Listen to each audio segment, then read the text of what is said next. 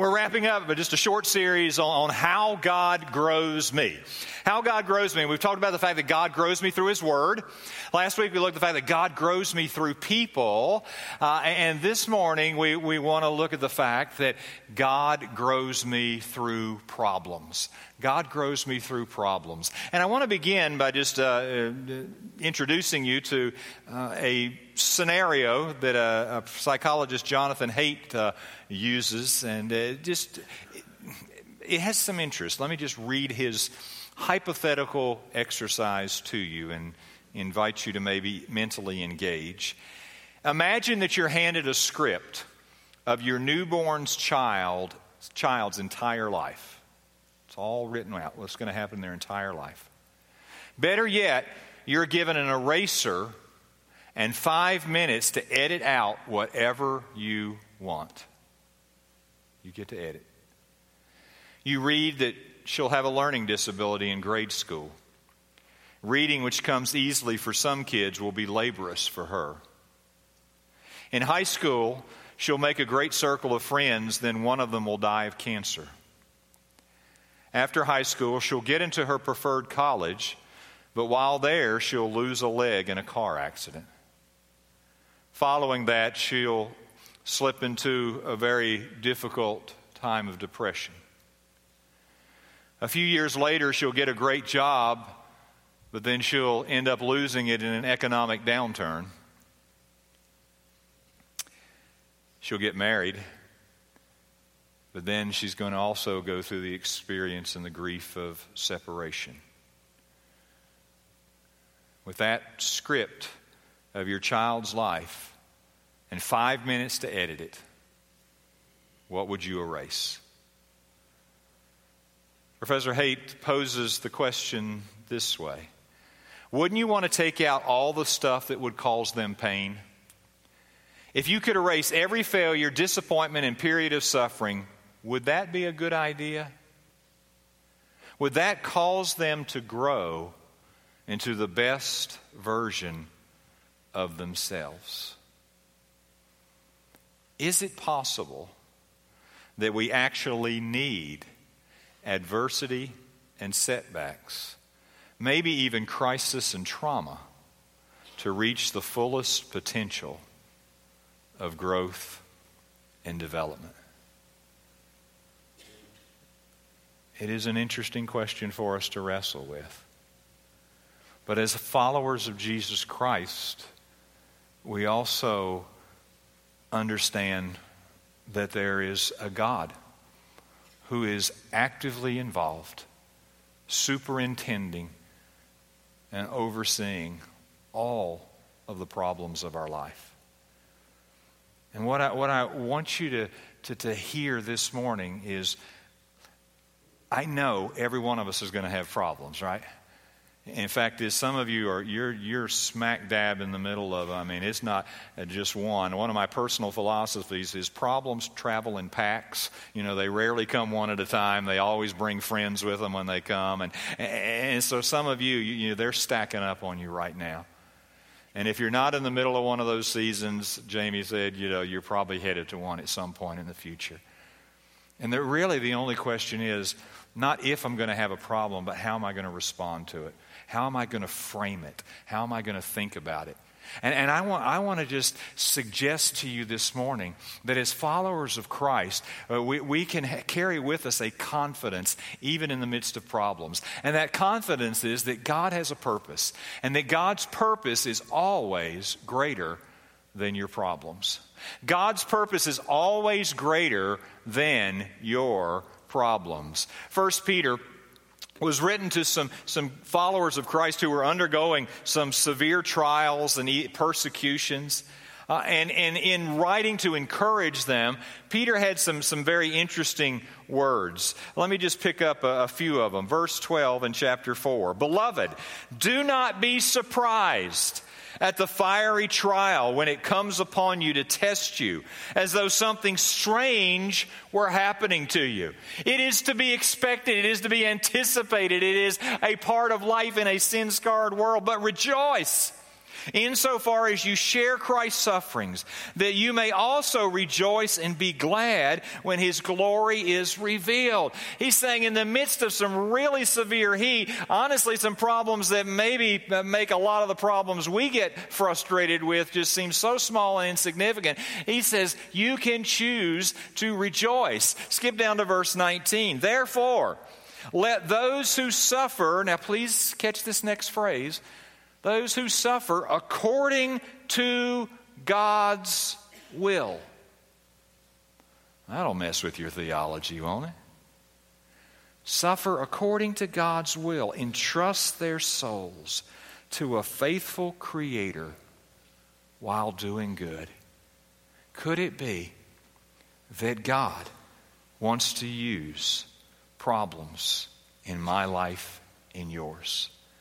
That in the middle of the mess, God has a purpose that is always, always greater than your problem. But here's what I know you can miss God's purpose in your problem if you think about it in the wrong way and you ask the wrong questions if you never get beyond the questions of why me, this isn't fair, what's wrong, why do I have to go through, if you never get beyond some of those initial, and we all have those questions, you're going to have a high probability of missing God's purpose in your problems. And so, what I, I, want to just spend a few moments with this morning is just is just thinking about what what God may be doing uh, in our problems. And I'm not having any luck in moving that, guys. Uh, God's purpose. How do I? How do I understand what God's doing? And what questions do I need to be asking to align myself with God's purpose that's greater than my problems? And the first thing that I want you to see is that God uses problems to direct me. God uses problems to direct me. We, we, let me give you just an Old Testament and a New Testament example of that. Classic Old Testament example would be the life of Joseph. Joseph had this God given dream of what was going to take place through his life. And how does God get him ready for that? He sends him problems. His brothers resent him. They, they sell him into slavery. They tell uh, their dad that he's dead. He, he's serving as a slave in Potiphar's house. He's doing well. He's kind of making the best of a bad situation. And then the, the Potiphar's wife falsely accuses him of improprieties. And, and, he ends up in jail. And that's the verse I, verses I want you to to see. And Joseph's master took him and put him into the prison, the place where the king's prisoners were confined. And he was there in prison. But the Lord was with Joseph and showed him steadfast love and gave him favor in the sight of the keeper of the prison. What in the world is going on? Well, there's a lot of things that God's doing in Joseph's life, but please understand, God was with Joseph and he was directing him. He was directing him to this particular prison where the king's prisoners were confined. And in that prison, he would build a relationship in the deep darkness of that prison that God would later use to springboard him from the prison to the palace palace to a position where he would actually be used by God to literally save hundreds of thousands, perhaps millions of lives. But God used a problem to direct him to the right place so that he could get him ready for the next place. God directs us. New Testament example. The early church is, is, is, is moving in power, and the gospel is going forth. They've been commissioned to, to take it to Jerusalem, Judea, Samaria, the uttermost parts of the earth. But what has happened at the early stages is they've just kind of been hanging in Jerusalem. They haven't gone forth any further until there's a problem persecution breaks out with the stoning of Stephen, and this persecution breaks out, and God uses this problem to direct them. And there arose on that day a great persecution against the church in Jerusalem, and they were all scattered throughout the regions of Judea and Samaria, except the apostles. What is God doing? He's using this problem and He's directing them get out of Jerusalem, Judea, Samaria, the uttermost parts of the world. But it took the heat of that problem to direct them to move forth in a new direction. So, as I begin to experience problems and I begin to understand God has a purpose that's greater than my problem, God, how are you directing me? God, are you directing me through this problem? And so I need to get into the habit of asking, where is this problem leading me? Where is this problem leading me? Now, please hear me. That doesn't always mean geographic, okay? It may mean that God's going to use that problem to lead you into a new way of thinking. He's going to lead you to a new level of, of sensitivity, even of ministry. God's going to use this problem to lead you to a, to a new approach, so something you would have never thought of or never dared to try before, but now He's helping you to see things differently and He's directing you to approach things differently. Perhaps God's going to use a problem to direct you to new people, new relationships that He's going to use powerfully in your life. God may use a problem to open your mind and your life to new resources, resources within yourself or resources around you that you never knew existed existed before. God may use a problem to place you in the middle of a brand new opportunity that maybe you would have never seen or you may have never had the courage to seize before, but God uses the problem to direct you. And as you're going through the middle of a problem, you begin to say, God, not just why me, why me, why me. God, where is this problem leading me? Where is this problem leading me? God uses problems to direct me, but God also uses problems to inspect me. God's going to use problems in my life and yours to inspect us. Again, let's, let's look at Old and New Testament. In Deuteronomy, they've been wandering 40 years in the wilderness because they, they, they, they weren't ready to go into uh, the promised land. And God communicates uh, part of the purpose of that problem. And you shall remember the whole way that the Lord your God has led you these 40 years in the wilderness, that he might humble you by the way, did you hear Jamie talk about one of the things that God taught her in that experience was humility? God uses that. And then this phrase, testing you, testing you to know what was in your heart, whether you would keep his commandments or not. Now, can, I, can I just give you a word? God didn't need to give the test so that he would know information he didn't know. He was giving the test so that they would know. They would know where they were. They would know what was within them. The, the test, the problem would test them. It would be an inspection of them so they would understand where their life was, where their heart was. The New Testament, James talks about it this way Count it all joy, my brothers, when you meet trials of various kinds. And we have various kinds of trials going on in lives right here in this room right now. For you know that the testing of your faith produces steadfastness. And let steadfastness have its full effect, that you may be perfect and complete, lacking in nothing that there is this testing that goes on in the midst of the trials, and you can count it joy because you know God has a purpose that's greater than your problems. The message from the Lord through the prophet Isaiah was this Behold, I have refined you, but not as silver. I have tried you in the furnace of affliction that God will sometimes uh, allow us to walk through a series and a season of problems. God will heat up the furnace of affliction and it will, it will inspect us. It will refine some things out of us along the way. And so, how do I appropriately respond to God's inspecting work? I need to ask the question what does this problem reveal about me? What does this problem reveal about me? Many of you have heard me say uh, before, because it's just one of my favorite word pictures when it comes to this issue, is uh, you, you, might just even call it the, the, the, parable of the, of the toothpaste tube. But, uh, you know, have you ever seen like a, a little kid get a hold of like a full tube of toothpaste and squeeze it real good, right? right? Stuff comes out. What in the world's going on? Well, when a toothpaste tube gets squeezed, what's on the inside shows up on the outside. Whether it's green or blue or white, you know, it shows up, right? Problems have a way of squeezing us, don't they? And when I get squeezed, what's on the inside shows up on the outside. Problems inspect us, problems reveal things about us. And it may be that as I get squeezed, what starts to show up is pride. What starts to show up are areas of unbelief.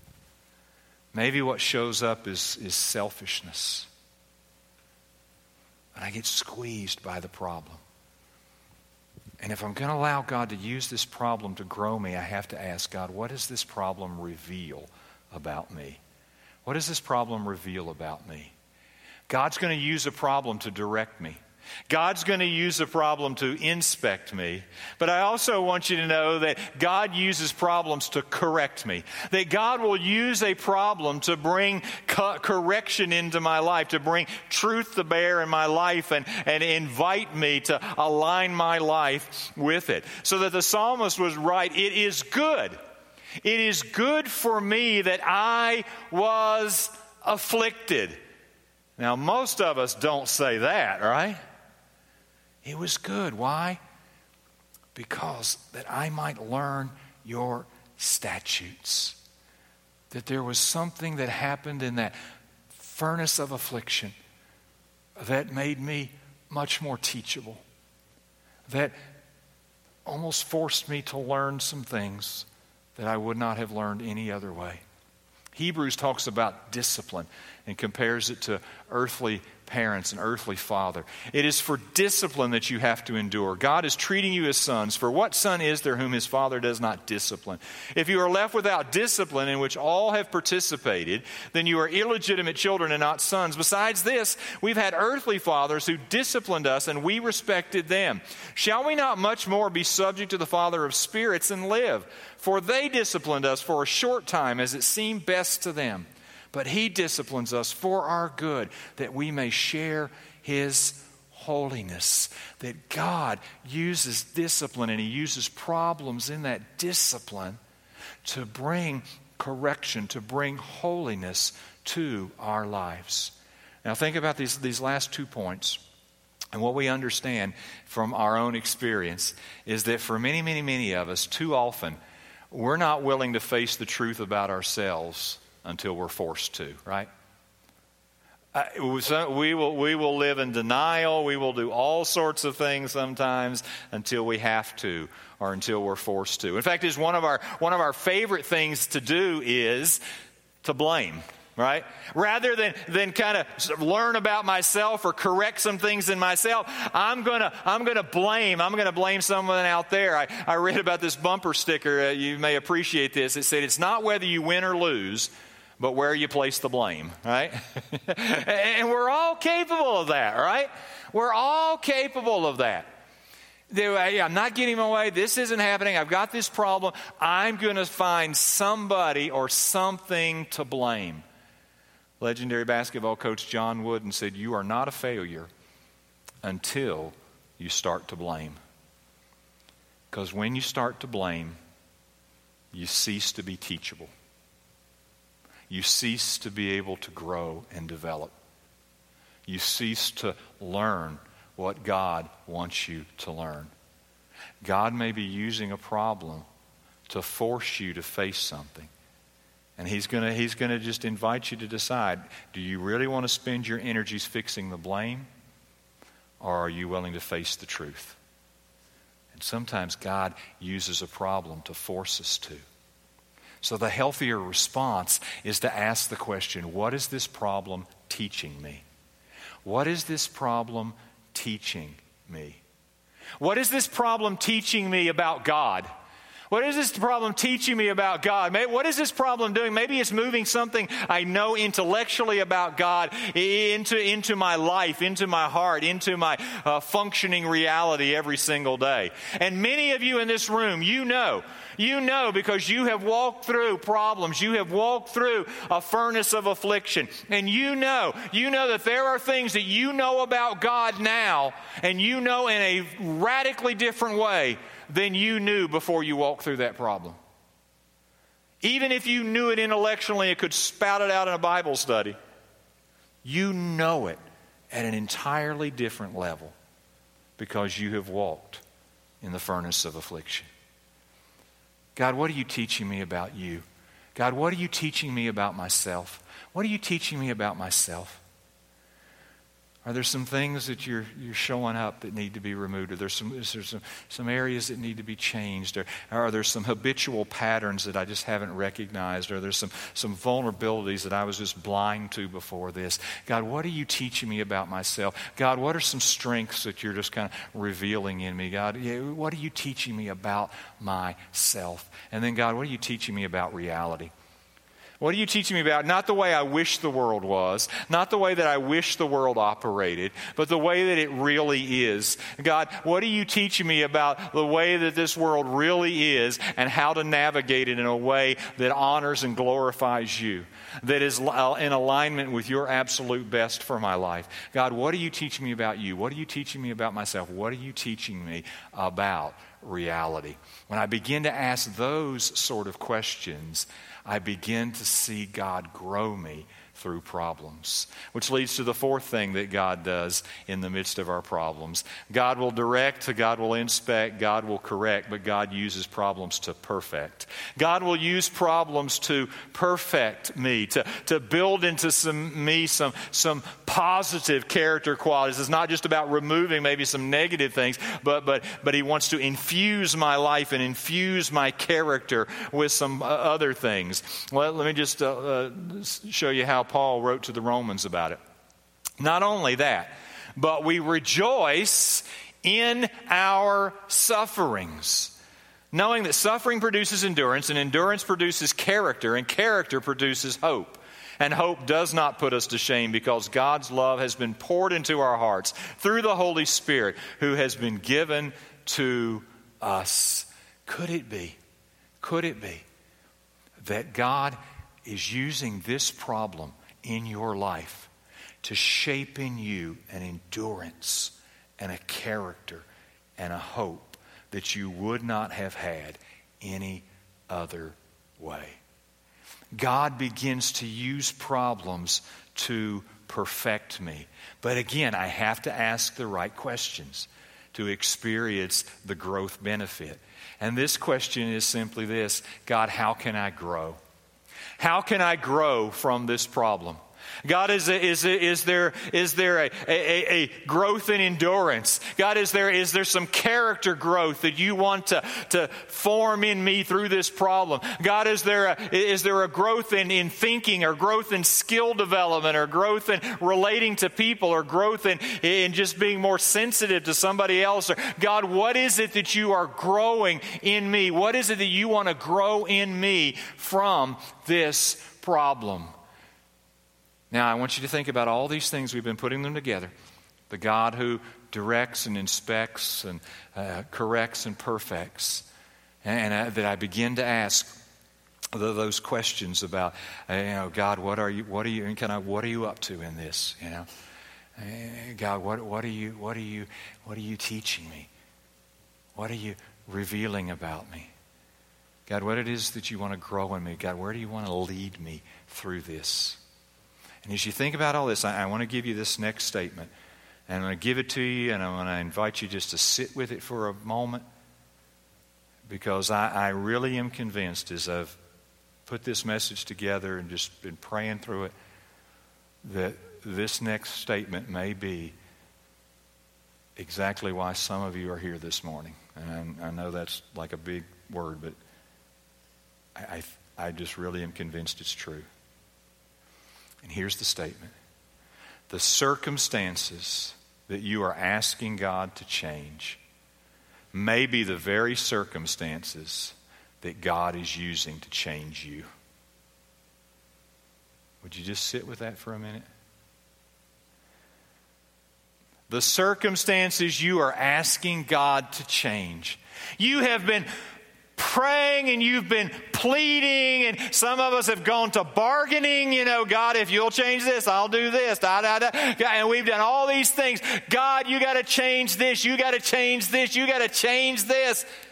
And what God wants you to know is that very circumstance that you have been pleading over and over and over again with him to, for, for him to change is the exact circumstance that God wants to use to change you.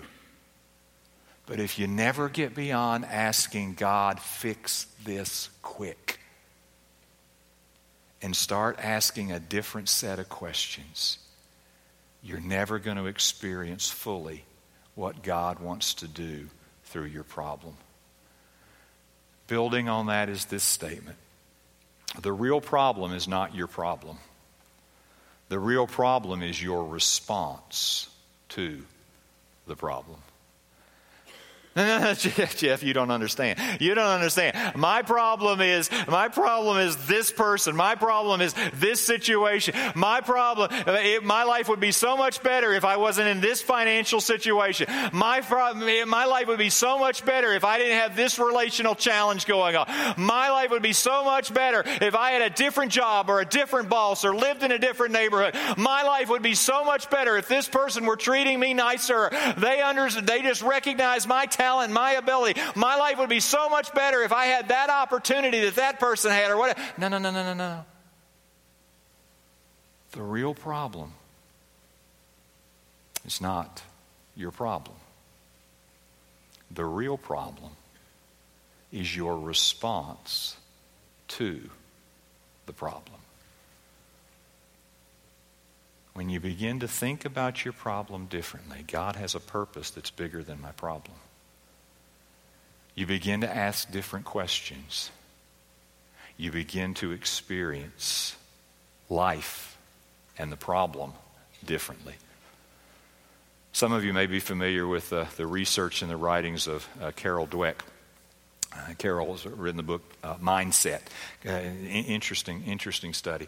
But she did a series of studies uh, on how people handle adversity, particularly when they face limitations, obstacles, failure, and change.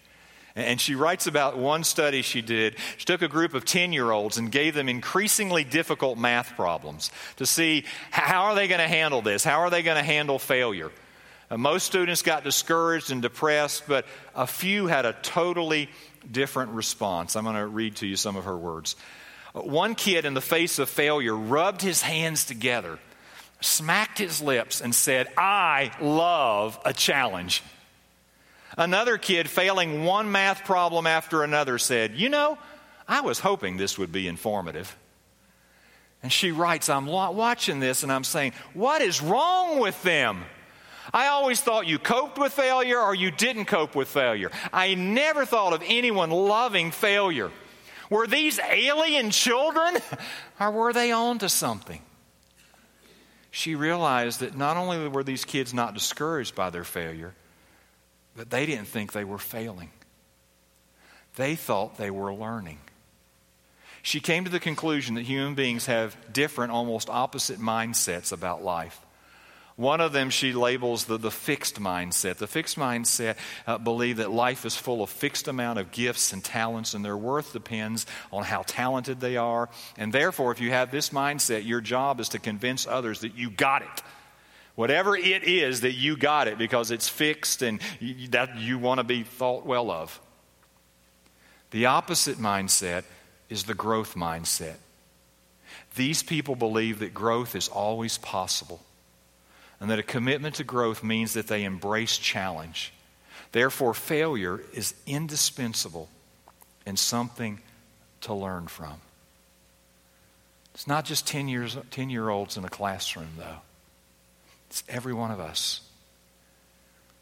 When we have failure, when we have problems, when we have obstacles, we either try to fix the blame or give up or fake it and make everybody think we got it. Or we say, God, this is an opportunity to grow. God, how are you going to grow me through this problem? God, where are you leading me? What are you revealing about me? What, what, what, what, what is it that you, you, you want to uh, correct and teach me in this problem? See, regardless of what you're going through right now, Regardless of what you're going to go through next week, next month, next year, here's some things that you can absolutely know. And the first is that God sees the problem.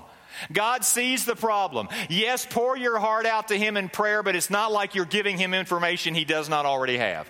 He knows. He knows the problem better than you know the problem. God sees the problem, and you also can stand firm on the fact that God cares about your problem. And I know we all go through those seasons and we all go through those moments. And remember what Jamie said about emotions. That one of the things that she's uh, just became aware of as she's been walking through this is that your emotions can't be trusted. They can play havoc with you at times. And one of the things that the, the emotions can whisper is either God doesn't know or God doesn't care. And what we need to come back to the truth of God's word is He knows. He sees the problem. He cares about your problem. But God has the power to change your problem. And at this moment, some of you are thinking, well, why doesn't He? I mean, if he's got the power to, he sees it, he cares, he, he has the power to change my problem. I mean, I, I just kind of think if you can, like, uh, uh, let's say, let there be light and, like, poof, there's a universe, whatever you're dealing with is not too hard for him, right? He has the power to change your problem. Why doesn't he?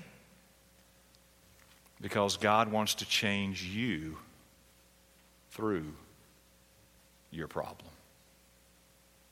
that God wants to change you through your problem. You see, the challenge comes that when we're faced with a problem, sometimes we have a totally different agenda from God. We're into comfort, God's into character. And what you're going to discover is that God is more interested in my character than my comfort. I think it is particularly a challenge for those of us in the, the culture that we live in, just because we have been used to so much and a lot of times so easily accessible.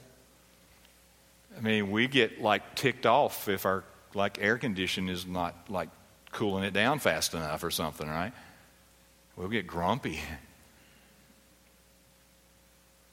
But when you begin to see it from a heavenly perspective, you begin to understand God is much, much, much, much more interested in shaping my comfort than in satisfying my need, or shaping my character, excuse me, than satisfying my need for comfort. A writer that spent some time in Britain and wanted to get well beyond kind of the, the touristy things and so found herself out uh, among the British shepherds. And as she kind of uh, lived with them for a while and, and watched, uh, just learned some interesting, interesting things. And one of the things she observed is that the British shepherds were often would take their sheep and rams one by one and throw them into this dipping trough. It was just this huge vat filled with antiseptic liquid. And they would have to, the shepherd would have to get that, that ram, that sheep in there and completely submerge them. I mean, body, uh, ears, nose, mouth, everything had to go under. And as you can imagine, uh, the, the, sheep weren't real excited about this. I mean, this, this was terribly disorienting and terribly fright, frightening to them. So much so that oftentimes when they were first thrown in, their first instinct was to try to jump out. And they had cha- trained the sheepdogs so that if any ram, any sheep tried to get out of that trough, they started barking and nipping at them to keep them in that trough until they could be fully submerged. But as terrifying an experience as it had to be for the sheep, without that periodic treatment, they would become victims of parasites and diseases. It was for their good. As this writer observed this, they thought about we're called sheep who have a good shepherd. Here are her words. I've had some experience in my li- experiences in my life which have made me feel very sympathetic to those poor rams. I couldn't figure out any reason for the treatment I was getting from the shepherd I trusted. And he didn't give me a hint of explanation. As I watched the struggling sheep, I thought, if only there were some way to explain but such knowledge, Psalm 139 6, is too wonderful for them. It is high and they cannot attain it. We too have a good shepherd who is committed to his sheep. And because of that commitment, he often does things that frighten us and that we cannot, at the moment, fully understand. Our God is a good shepherd who has a purpose that is greater than your problem. And you can move be, to get the full benefit of that problem if you learn to ask the right questions. And so I, I, I just want to invite you for a moment to think about maybe the problems that are piled up in your life right now, or maybe it's just one huge one. Or maybe some problems you've walked through in the past, or maybe just begin to ask questions to prepare you for what's coming. But you will get the full growth benefit of problems when you begin to ask different questions. In the middle of this problem, Lord, are you using this problem to direct me? Where is this problem leading me? Lord, are you using this problem to inspect me? What does this problem reveal about me? Lord, are you using this problem to correct me? What is this problem teaching me? Lord, are you using this problem to perfect me? How can I grow from this problem? I'm just going to ask you to bow your heads with me, if you would. And as we take just a couple of moments to sit before the Lord, maybe for some of you right now in the middle of a problem, you just need to sit and just ask those questions in the presence of the Lord. And as maybe you begin to sense a word, a, a, phrase, a statement, a sentence, maybe you just need to write that down right now. Father, I'm just going to ask right now, would you just so graciously speak to us? Thank you and praise you that you are our good shepherd. Father, thank you that, that you have a purpose that is greater than our problems. Father, I just I praise you and thank you right now that, that, that you are more interested in our character than in our comfort. And Father, I just pray right now, would you just show us, show us what you're purposing to do in the middle of our problems that is far, far, far greater than our problems. As you just continue to sit before the Lord and Maybe just